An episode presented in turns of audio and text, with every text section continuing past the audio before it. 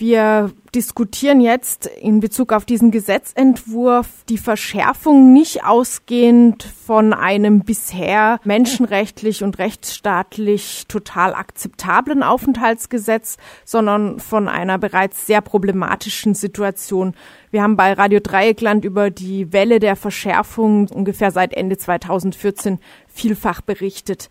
Hätten Sie zu der Zeit der großen Asylpakete, sagen wir mal so um 2015, 16 herum gedacht, dass so schnell nochmal so eine gravierende Veränderung kommt? Also es ist wirklich sehr bezeichnend, dass gerade im Asyl- und Aufenthaltsrecht eine Gesetzesverschärfung die nächste jagt. Und jetzt haben wir hier wieder ein Gesetzespaket, was weitreichende Vorschläge enthält, das wirklich teilweise vehement gegen ganz grundlegende Rechtsstaatsprinzipien verstößt. Und das ist schon sehr, sehr ernüchternd, wenn man einfach sieht, in welcher Folge und in welcher Masse einfach immer wieder diese Vorschläge kommen. Ein Aspekt, den Pro Asyl kritisiert, ist, dass die Haftmöglichkeiten für Geflüchtete stark ausgeweitet werden. Da geht es um das, was bisher Abschiebegewahrsam hieß, also eine Art vorübergehender Inhaftierung an Flughäfen oder in Unterkünften in Grenznähe und zum anderen um die Abschiebehaft, also äh, Inhaftierung auch längerfristige vor einer geplanten Abschiebung. Beides gibt es allerdings schon, teils schon lange. Was wird da noch verschärft? Also dieser Gesetzentwurf enthält ganz weitreichende Regelungen und sehr viele Verschärfungen, gerade beim Inhaftierungsrecht. Es gilt beispielsweise ganz grundsätzlich, was schon im Grundgesetz auch äh, festgeschrieben ist, dass es keine Haft geben darf ohne Richter. Und jetzt auf einmal soll das eingeführt werden, gerade am Flughafen oder in Grenznähe, dass man Menschen unterbringen darf, ohne überhaupt einen richterlichen Beschluss zu haben, ohne eine richterliche Anordnung und wirklich dort festzusetzen und zu inhaftieren. Und es verstößt natürlich gegen das Grundrecht auf Freiheit und gegen rechtsstaatliche Grundsätze des fairen Verfahrens. Nicht umsonst schreibt das Grundgesetz ausdrücklich vor, dass es eben immer diese richterliche Anordnung braucht. Und da kann man nicht einfach sagen, da in diesen Bereichen gilt jetzt auf einmal dieses Recht nicht mehr. Und was aus unserer Sicht ganz problematisch ist, ist eben, was wir jetzt schon in der Praxis sehen. Wir haben beispielsweise einen Rechtsanwalt Peter Fahlbusch, der ist spezialisiert auf Abschiebungshaftrecht und vertritt bundesweit viele, viele Mandanten, die genau von solchen Verschärfungen betroffen sind. Und er berichtet auch, dass fast jeder zweite Mandant zu Unrecht in Haft sitzt, mal für einen Tag, mal für mehrere Monate. Und bei seinen rund 850 Fällen konnte man so auf fast 60 Jahren rechtswidriger Haft das sind Zahlen, die sind ja sehr erschreckend.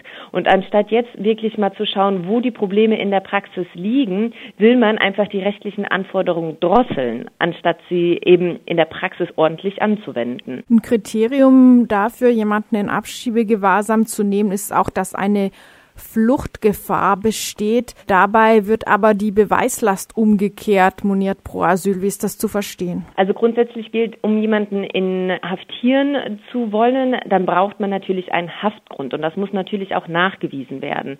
Und jetzt enthält dieser Entwurf Regelungen, wo das einfach vermutet wird, wo eine Fluchtgefahr, was ein Grund für eine Haft äh, sein kann, vermutet wird. Das heißt, es wird quasi die Beweislast umgekehrt. Der Betroffene selbst muss nachweisen, nee, nee, äh, das ist ja gar nicht richtig, es liegt gar kein Grund vor.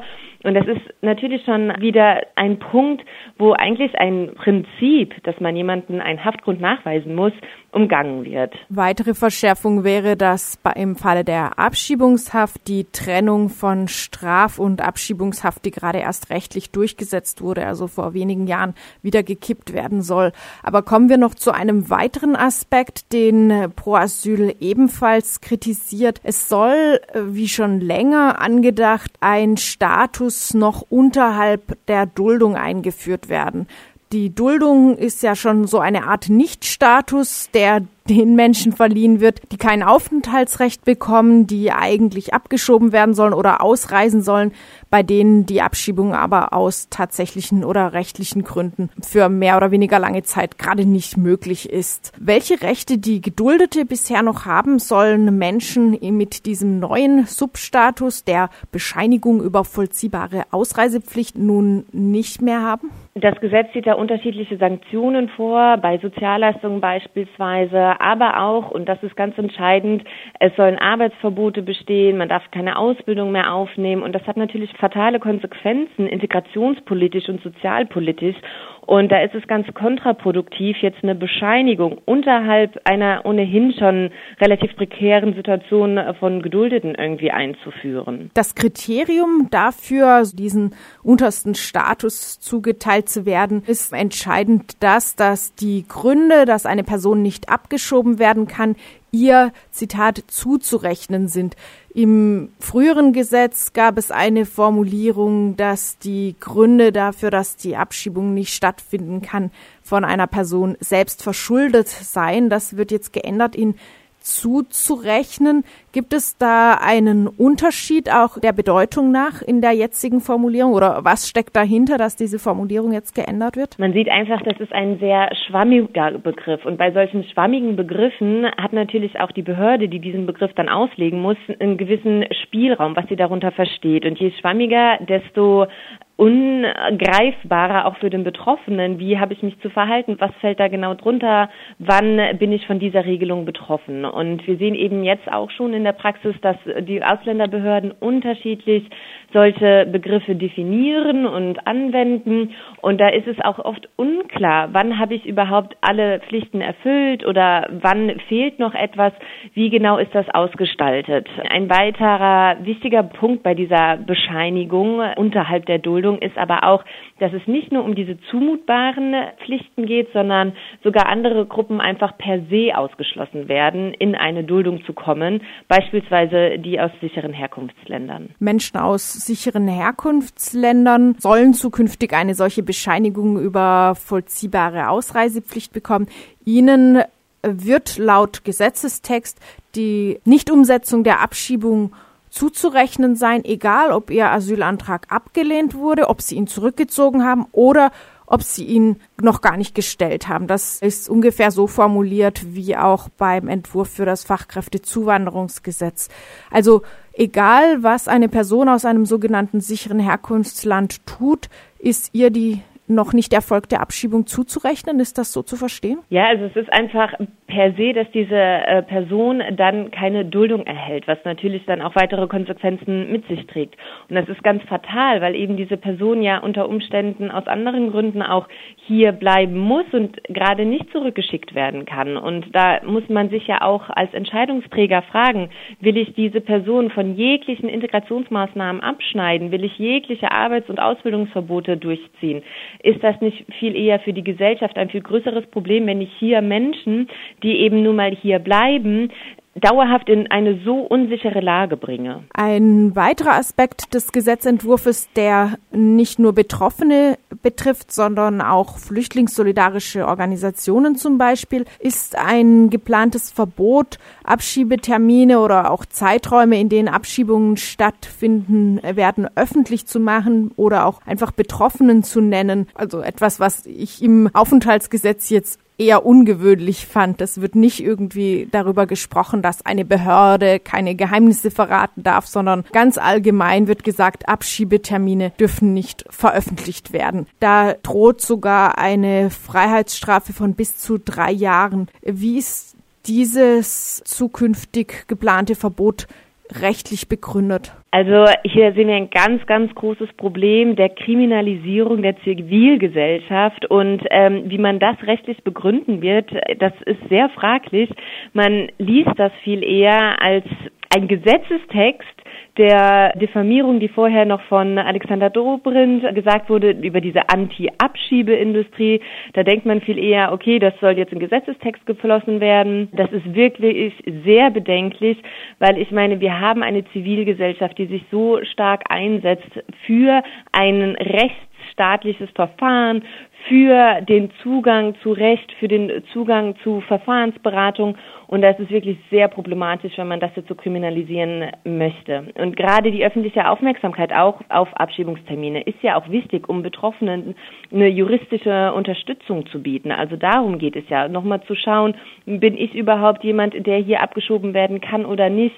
Und bestehen nicht irgendwelche rechtlichen Möglichkeiten noch? Der Gesetzentwurf ist laut Pro Asyl, Zitat, inhuman und mit dem rechtsstaatlichen Verhältnismäßigkeitsgrundsatz nicht in Einklang zu bringen. Könnten Sie noch mal erklären, warum dieser Gesetzentwurf nicht verhältnismäßig ist? Man sieht einfach immer wieder in den ganzen Debatten heißt es immer wieder, es wird mit dem Rechtsstaat argumentiert. Man will rechtsstaatliche Grundsätze wieder durchsetzen und der Gesetzentwurf macht eigentlich genau das Gegenteil. Also wir haben Grundprinzipien, die gelten für alle. Wir haben Grundprinzipien, die gelten an der Grenze, am Flughafen, in einer Hafteinrichtung und für Menschen unterschiedlichster Herkunft. Und da ist es schon sehr fragwürdig, warum man jetzt schon wieder in die Details geht und schon wieder Grundsätze wie Haft ohne Richter in Frage stellt, dass man Grundsätze wie ich brauche einen Haftgrund in Frage stellt, dass man Grundsätze wie Abschiebungshaft ist keine Strafhaft und deswegen sind die Menschen auch in unterschiedlichen Einrichtungen unterzubringen in Frage stellt. Das ist wirklich sehr bedenklich, dass das hier so eine Art Ausmaße annimmt, wo man gar nicht sieht, wann ist denn mal die Grenze erreicht. Warum ist der Gesetzentwurf Ihrer Einschätzung nach auch inhuman? Ich würde sagen, ähm, inhuman zeigt sich an zwei Beispielen. Das eine Beispiel ist, dass tatsächlich Ausreisepflichtige am Ende wie Straftäter oder wie, wie Menschen, die die öffentliche Sicherheit gefährden, behandelt werden. Also es ist ja gerade beim Haftrecht so, eine Abschiebungshaft ist nicht mit einer Strafhaft zu verwechseln. Eine Abschiebungshaft dient allein der Umsetzung einer Abschiebung. Die Menschen, die in der Abschiebungshaft sind, müssen gar nicht Straftäter sein, müssen gar nicht irgendwie Menschen sein, die die öffentliche Sicherheit besonders gefährden oder so. Und gerade deswegen braucht es hier unterschiedliche Regelungen und einfach, dass man auch in der öffentlichen Kommunikation das so oft vermengt und vermischt, wird eben eine inhumane Regelung geschaffen am Ende. Wenn man da jetzt auch das Trennungsgebot, was ich eben ansprach, aufheben will und so, da nimmt man einen Vergleich, der wirklich die Menschen degradiert. Und der zweite Punkt ist bei dieser Duldung Leid oder dieser Bescheinigung unterhalb der Duldung, wenn ich da jetzt je, den Menschen einfach jegliche Chancen nehme und jegliche integrationspolitischen Möglichkeiten nehme, dann ist das natürlich eine sehr inhumane Maßnahme. Wir haben jetzt schon über viele problematische Aspekte dieses Gesetzes gesprochen und ganz allgemein kann man auch noch sagen, im Paragraph 106 wird ganz explizit gesagt, dass da mehrere Grundrechte eingeschränkt werden. Schon bisher war das immerhin das Grundrecht der körperlichen Unversehrtheit und der Freiheit der Person und mit dem neuen Gesetzentwurf soll jetzt auch das Grundrecht der Unverletzlichkeit der Wohnung noch eingeschränkt werden. Das ist aber bisher erst ein Entwurf des Bundesinnenministeriums, noch nicht mit anderen Ministerien abgestimmt, noch nicht durch Bundestag und Bundesrat. Wie groß sehen Sie denn die Chance, dass die schlimmsten Aspekte dieses Gesetzentwurfs am Ende noch gestrichen werden oder dieser Entwurf gar nicht durchkommt? Also ich denke, viele Aspekte kann eigentlich eine große Koalition nicht mittragen, können auch andere Ministerien womöglich nicht mittragen, beispielsweise diese Bescheinigung unterhalb der Duldung, das war schon mehrfach in Gesetzentwürfen immer wieder drin und wurde immer wieder rausverhandelt. Von daher sehen wir hier hohe Chancen, da das auch gar nicht vom Koalitionsvertrag so gefordert wurde. Und die haftrechtlichen Aspekte natürlich, die sind ganz besonders auch vom Justizministerium zu beobachten und und da erhoffen wir uns natürlich, dass man sich hier an die Grundprinzipien hält und entsprechende Änderungen oder Streichungen gar vornimmt.